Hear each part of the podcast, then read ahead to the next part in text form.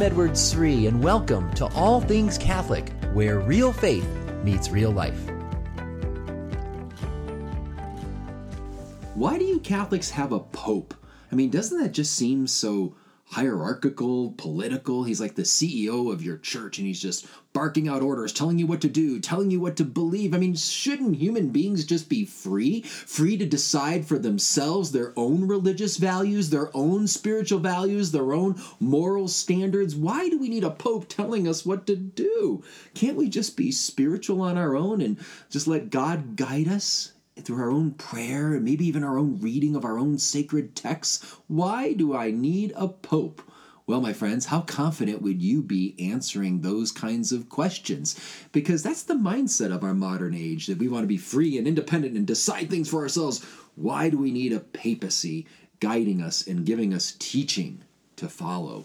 Well, this is a great week to be thinking about these questions because in the Catholic Church on February 22nd, we celebrate the Feast of the Chair of St. Peter. This is a great feast day that celebrates the great teaching authority that Jesus gave to Peter and his successors, the popes. So I want to help us answer these questions. I'm going to give you a number of keys from Scripture where you can explain the papacy from the Bible with great clarity and with great confidence and guess what? All of the keys I'm going to give you are found in one biblical passage. Packed in here, Jesus says many things that tell us something very important about the papacy.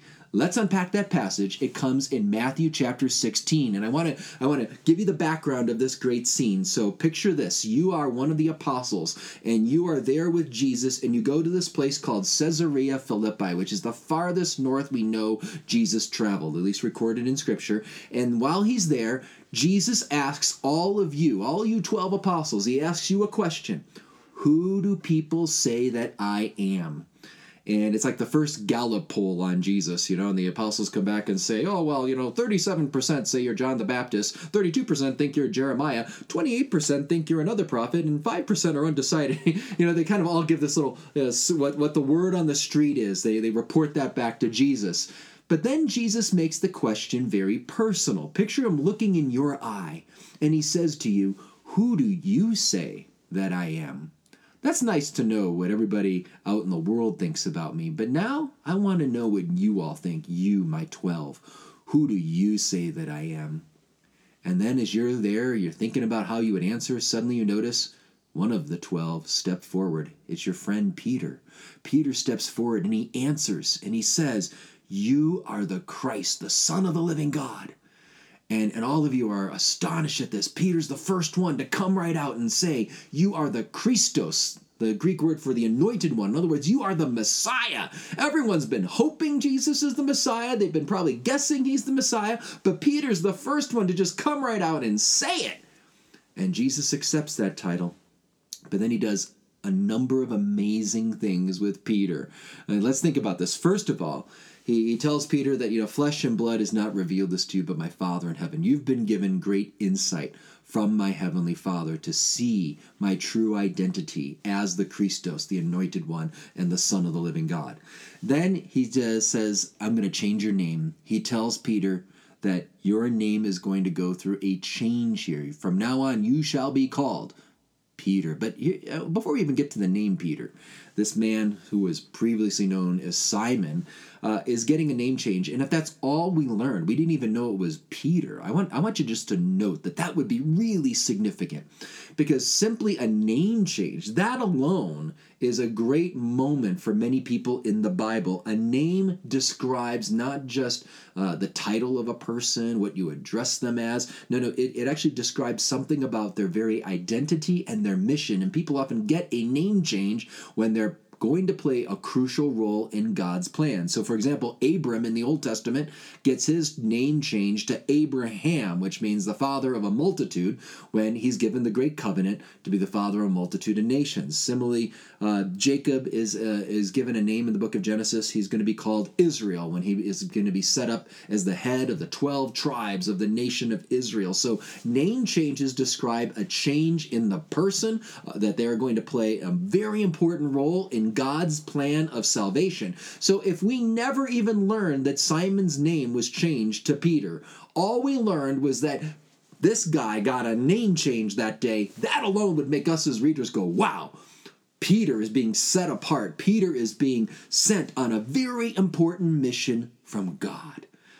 But guess what? We learned what the name is. Jesus goes on to tell us that the name is going to be Peter. Now, I want to just ponder this name Peter. You may know someone named Peter. You may have a friend named Peter. You may have a relative named Peter. Peter is a very popular name today. Uh, in English, we have the name Peter. You have it in Spanish, Pedro. We say Pierre in French, Pietro in Italian. Very popular name.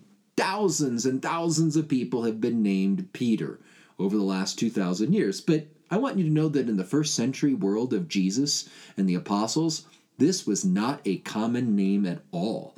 Uh, the name itself means rock. So picture it, it'd be kind of like if Simon all of a sudden was told, Your name is going to be changed to Mountain.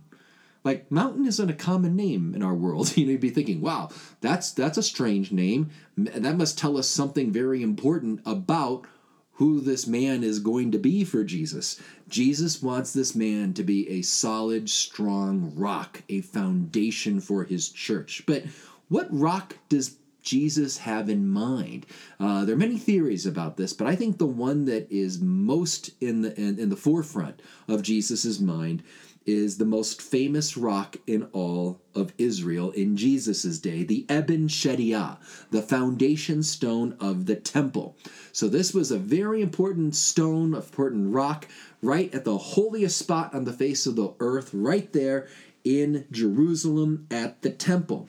And the Jews told many stories about this rock. There were many stories and legends that had been built up over the years about this rock. That it was believed that not only was the temple built over this foundation stone, but Noah's ark found rest at the Eben Shetiyah, the foundation stone. David had battled monsters there. Uh, lots of great stories. These are these are just traditions, uh, legends that were built up. But I just want to give you a sense that it, this was a very important rock. And one of the very, most important things I want you to take away about this rock is this: one of the common stories told by the ancient Jews about this rock that was there at the foundation stone of the temple is that underneath that rock there was a shaft that went down into the underworld.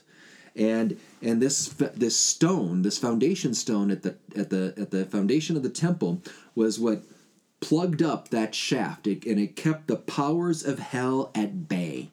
And, and, so the idea was that there was a shaft that went down to the underworld, and all that's where the demons were. And this rock kept the demons from taking over the world. And, and all the sacrifices and prayers that were offered there in the temple, and the blood that was poured out over the rock and went down into the shaft, this is what kept the powers of hell at bay. Why do I think Jesus had this particular rock in mind the most? Because think about what Jesus says to Peter. He says, Simon, you shall be called Peter, and upon this rock I will build my church, and the gates of hell will not prevail against it. When Jesus changes Simon's name to Peter, he's not just changing it to rock in general. He's changing his name to a, a rock, a rock that's going to be the foundation of his church. And he specifically says, the gates of hell will not prevail against this rock and against this church. Well, which rock would, would Jesus have in mind? Which rock was known for keeping the powers of hell at bay? The Eben Shetiyah, the foundation stone. In other words, he's saying to Peter, Peter, you're going to be like that rock. You're going to be like the foundation stone of the temple, the new temple I'm building, the church. Isn't this cool? This is all right here. You can read about this in Matthew chapter 16, verses 13 through 20, to get the full account of this dramatic scene of Peter's name change. But I'm going to tell you a little more background here. There's something even even more exciting here. You know, in the Sermon on the Mount, Jesus gives a great parable about a wise man who builds his house on rock. And that's contrasted with the foolish man who builds his house on sand. And when the storms come, the house on sand, you know, falls falls down. But when the storms come and and fall and and and and, and there's a uh, the the house on rock, the house on rock will withstand the storms. Matthew chapter 7, verses 24 through 27 gives that account. Well, I want you to understand that parable in light of the first century Jewish world because if you talked about a wise man, who especially a wise man who built his house on rock, you would be thinking about a very specific person. Can you think about who that is in the Old Testament? Who was the one man that stands out for wisdom. He was known as the wisest man. People from all over the world came to sit at this wise man's feet to learn from his wisdom. Who was that man? King Solomon. King Solomon was known for his great gift of wisdom that God gave him. He was a great son of David who was a wise man, and he was the one who built the temple of the Lord. He built God's house. And what did he build God's house on? On the Eben Shetiyah, on the foundation stone of the temple. So just think about that. Solomon is the wise man, the son of David. He built God's house, the temple, on rock, on the foundation stone. Who is Jesus? Jesus describes himself as a new Solomon. Something even greater than Solomon is here, he says in Matthew 12 42. And, and who is Jesus? He's a son of David. He's the new wise man, the new son of David, the, the new Solomon. And what is he doing? He's building his new temple, the church. And what's he going to build it on? He's going to build it on rock, on Peter, just like so- Solomon built his temple on the Eben Shetiyah, uh, the foundation stone that kept the powers of hell at bay, so Jesus is going to build his new temple, the church, on the new Eben Shetiyah, uh, St. Peter, the apostle, the rock that will keep the powers of hell at bay. My friends, we're just getting started here. These are these are just some of the basic little insights you find in Matthew chapter 16 that shed so much light on the papacy. So remember, the name itself, first of all, the name itself is, is greatly significant, pointing to a change in Peter, the change in his mission. The name Peter itself is significant. It tells us that he's not just, eh, this isn't just any ordinary name, this is a significant name change because Peter was never a name before. It tells us Jesus must have some kind of rock in mind. Thirdly, what rock would he have in mind? The Eben Shetiyah. That's confirmed, fourthly, by the parable about the wise man who builds his house on rock and withstands the storms. Jesus is that wise man, that new Solomon who builds his house on Peter the rock, and this church of the new temple will withstand the storms that come no matter what happens. You may be wondering, wow, the church is going through some rough times in recent months and recent years, and you may be thinking, wow, there's all these storms out there. Remember Jesus' promise that nothing will destroy this house that's built on rock on Peter. But let, let, me share two more things. Two more things. One small point and then one really big punchline. Are you ready? So, uh, the small point is Jesus says to Peter, Whatever you bind on earth will be bound in heaven, whatever you loose on earth will be loosed in, in heaven. Uh, this is rabbinic language describing the authority that a rabbi, a teacher, official teacher of Judaism would be given to make doctrinal decisions and, and also have disciplinary powers. So the language of binding and loosing also points to the authority that Peter is being given here. So you see Peter is being elevated among the 12 He's the one that gets the name change. He's the one that's going to be the rock the, the, uh, upon which the new church or, or, the new temple, the church, will be built. He's the one being given this, this mission of binding and loosing. The other apostles are going to also get that role of binding and loosing, but Peter gets it first, and he gets it in this singular way right here in Matthew chapter 16. But the key to it all, right here in Matthew 16, is the image of the keys of the kingdom. If you ever go to Rome, uh, I love showing pilgrims just how many keys there are. Everywhere you go, in all these churches, you see paintings with keys in them, you see emblems with keys in them, you see statues of Peter holding keys. Keys are everywhere in Rome. I think there's like thousands of key images in Rome. Uh, and why is the image of the key associated with the papacy? Uh, well, some people wonder about that. Where is this? Where do we get this idea? And people say, well, keys symbolize authority. And I would just come right back and say, well, where do you get that? Where is that in the Bible? Is that just your own interpretation because you happen to be Catholic and so you think it has to do with authority? Show that to me in Scripture. Prove to me that that's what Jesus intended when he said to Peter, I give you the keys of the kingdom. How do we know that that really has to do with authority? Well, I want to tell you these images, this image of the key, is rooted in the Old Testament. It's rooted in, in the, rooted in the Jewish mindset. Jesus didn't randomly think about, okay, I need an image and I need to show the important role of the papacy. So I'll come up with keys because one day the popes will have to drive in a popemobile around St. Peter's Square and bless people. And, and so we'll come up with keys to be an image of the future popemobile that'll come in, in the 20th century. Well, sorry, that's not what this is about. Uh, Jesus didn't come up with this image right there at Caesarea Philippi, in Matthew chapter 16. He was drawing on a very important image that God had already given to the Israelites centuries before Christ came. It's found in Isaiah chapter 22. This is a biblical image. So if you want to understand what keys of the kingdom mean, you must understand the biblical symbolism. I want to ground this in sacred scripture. We're not just going to make this up. This is just what I think keys mean for me. I want to know what did it mean for the Bible? What did it mean for the Jewish mindset in Jesus's uh, in Jesus's day? So let's talk about that. Isaiah chapter 22 tells about the very important role of the al Bayit. He was the head of the household uh, for the king, or the master of the palace. Some people translate it the prime minister. So there was the king who had the authority to reign, but every king had an al Bayit uh, the person that was in charge of the day to day affairs of the kingdom. Uh, he was, again, like the prime minister. Uh, he was not the king. He has no authority on his own, but the king vests him with authority to take care of the day to day affairs of the kingdom. And the role of the Albayit takes on great importance, especially when the king is away. So in Isaiah chapter 22, verse 15, we read about uh, one of these stewards or masters of the palace or prime ministers, the Albayit.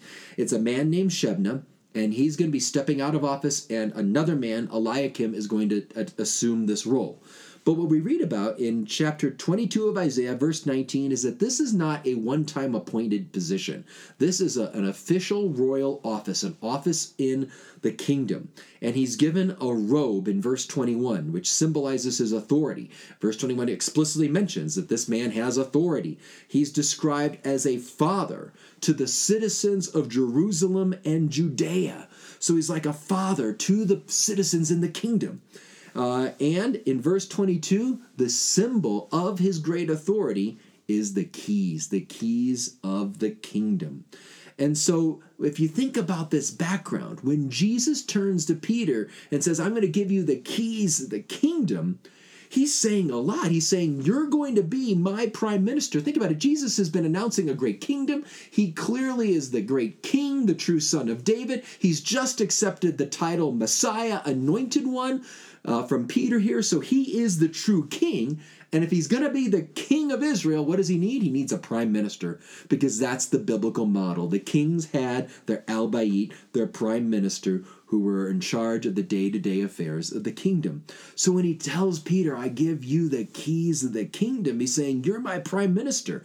You're the one that's going to have the royal authority. You're the one that's going to be like a father, a spiritual father to the citizens of Jerusalem and Judea, the citizens of the kingdom. Think about that. What do we call the successor of Peter today? We call him Pope. What is what is where does the word Pope come from? Papa, Father. Well, why do we call the Pope Father? Was it because well he's like a priest and uh, he's like a super priest in charge of all the priests, so we call him Holy Father? Well, yeah, but really it's biblical. Isaiah chapter 22 makes this clear that the great Albayit, the prime minister, was a father to the citizens of the kingdom.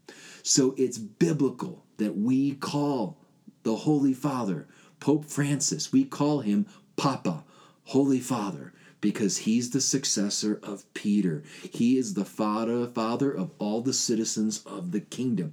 Now, I want to be clear the Pope has no authority on his own, just like the Albayit of the Old Testament had no authority on his own. The, the king has all the authority, but he entrusts his kingdom into the hands of men. That's what the Old Testament explicitly tells us, and Jesus does the same thing. He's going to entrust his kingdom into the hands of these fallible, weak, fearful men, these 12 apostles, and he's going to establish Peter as playing the crucial role as the head of the 12. The keys of the kingdom tell us so much. Peter is the Albayit. He's the master of the palace, the prime minister, and his role will take on the greatest importance when the king goes away. Because that's what would happen in the Old Testament when the king would go away on a military campaign or a diplomatic mission. Who was in charge of the kingdom while the king was away? It was the Albayit, it was the prime minister. So Jesus is about to go away. He's going to be crucified, he's going to rise from the dead, and then ascend to heaven. And when Jesus ascends into heaven, look at Acts the Apostles. Who's in charge? God's in charge ultimately, but who's he working through? It's Peter. Peter is the one that assumes the role of leadership among the 12. He's the one that says, We got to choose Judas's successor. He's the one preaching there at Pentecost. He's the one that uh, is is, making the decisions at the great council of Jerusalem about how the Jews, uh, how the, the Gentiles don't need to be circumcised in, in order to become Christians. So Peter is assuming the role of the Al Bayit, and all the other apostles, of course, are going along with it because they know the biblical model. They know that. P- Peter was given by Jesus the keys of the kingdom. Well, my friends, there's so much here in Matthew chapter 16, and I'm just scratching the surface, but I gave you a number of key points that I hope you can take away. And this week, as we're thinking about the great teaching authority that Jesus gave to Peter and the successors of Peter, uh, the great popes. Uh, thanks so much for listening here. I want to give a shout out to my new friends in Dubai. Uh, I was blessed to go to Dubai this month for a one day trip. Uh, it was short lived, but it was a wonderful experience. I met thousands uh, of wonderful Catholics there. There were about 1,200 catechists uh, who are out there serving uh, many of the, the Christian communities throughout southern Arabia. So may God bless you. Thanks for listening.